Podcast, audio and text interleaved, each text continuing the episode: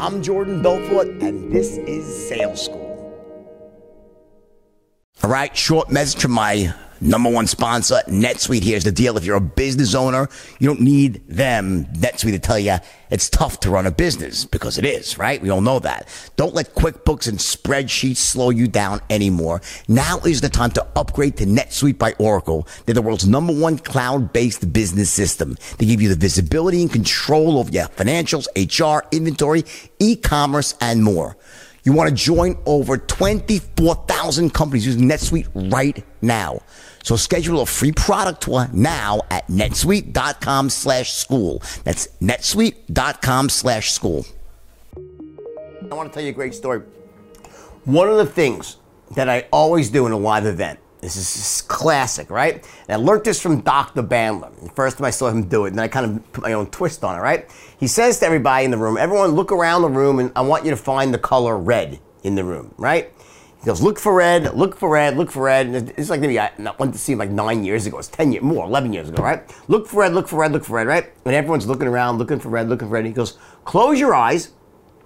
He goes, all right, now I want you to think about everything that you saw that's brown. And everyone starts laughing. You didn't see anything. Like, you, you can't remember anything that was brown. Why? Because you were only looking for it. When you look for something, that's all you see. Now, there was brown all over the room, but no one could think of anything that's brown. We delete out what we're not looking for. So when someone says, look for red, look for red, look for red, you scan, you look for everything's red, you say, close your eyes, okay, tell me everything that's, that's purple, you're like, oh, oh, oh, I, oh, let me look for, you don't see it. Now, the leap that you can make here, why does that matter? Well, it's pretty profound when it comes to how you go about achieving success. It's what I talk about when I, when I about vision focus, bifurcated focus.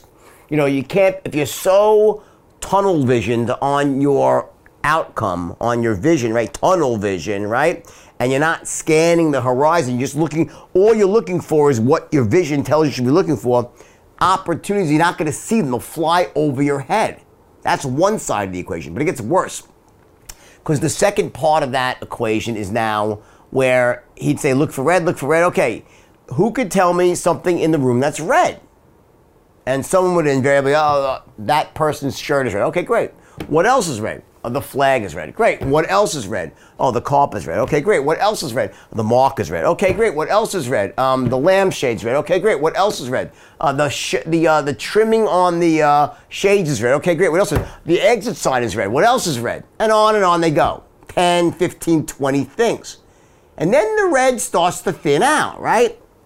And invariably, because I've then did this myself, I've probably done this 50 times, right? I said, I keep going and going, and then invariably, about maybe 10, 15, 10 in, right? Someone, what? That person's boots are red. You look at the, the boots and they're green. I'm like, what do you mean? Those boots are green? Oh, yeah, I guess they are. Your brain starts making shit up to be right you actually start inventing things. So you know they say, seek and ye shall find? Well, the way it really is is seek and ye shall invent. If you can once you run out of things you're looking for, your brain will actually trick you and make things seem a different way to be in line with what you're expecting.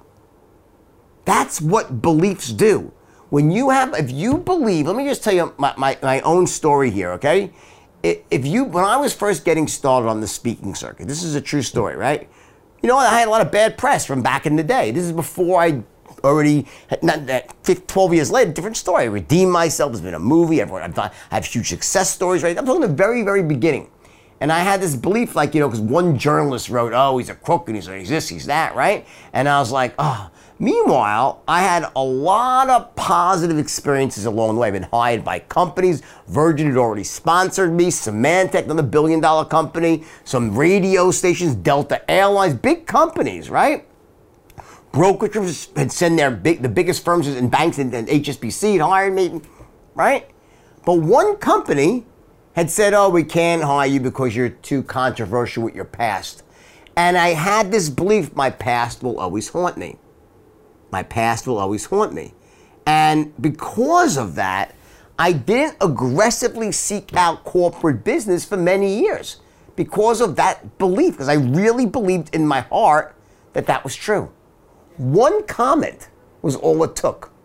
Now, ultimately, it was Leo DiCaprio. Actually, we were preparing for the movie. He's like, I told him this. He's like, you know, what are you crazy? And he wrote me a letter and shot a video, and I, and I overcame that belief. But the point was, is that I had all this evidence that it wasn't true. I'd been hired by all these major companies, but because of one situation that hit me at the wrong time, made me feel bad inside. I developed a limiting belief about my own marketability and I really didn't aggressively market myself to these big companies. I stayed with small companies. And then I broke out of that eventually and I said, what am I doing? And I, and I now work for all the biggest companies in the world. But that belief held me back. I want to ask you a question, honestly. What limiting beliefs do you have that are really holding you back?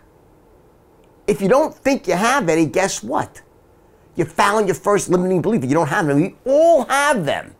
So do yourself a favor while you're going through this, this module this week, and I take you through these powerful exercises, playful out. It's a gift you give yourself. No one's got to see what you write down. No one has to be, you know, you're taking yourself through the exercises guided by me. And they're life changing. Once you have these limiting beliefs knocked out, man, you're going to soar to even greater levels of success. I promise you that, all right? So take this stuff seriously this week. Listen, if you're not in certification, do your best. Yeah, I have, I have some trainings out there, but this is a very guided module right now.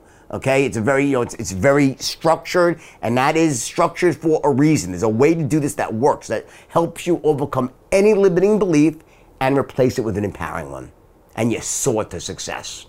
All right. Love you all. Talk again tomorrow.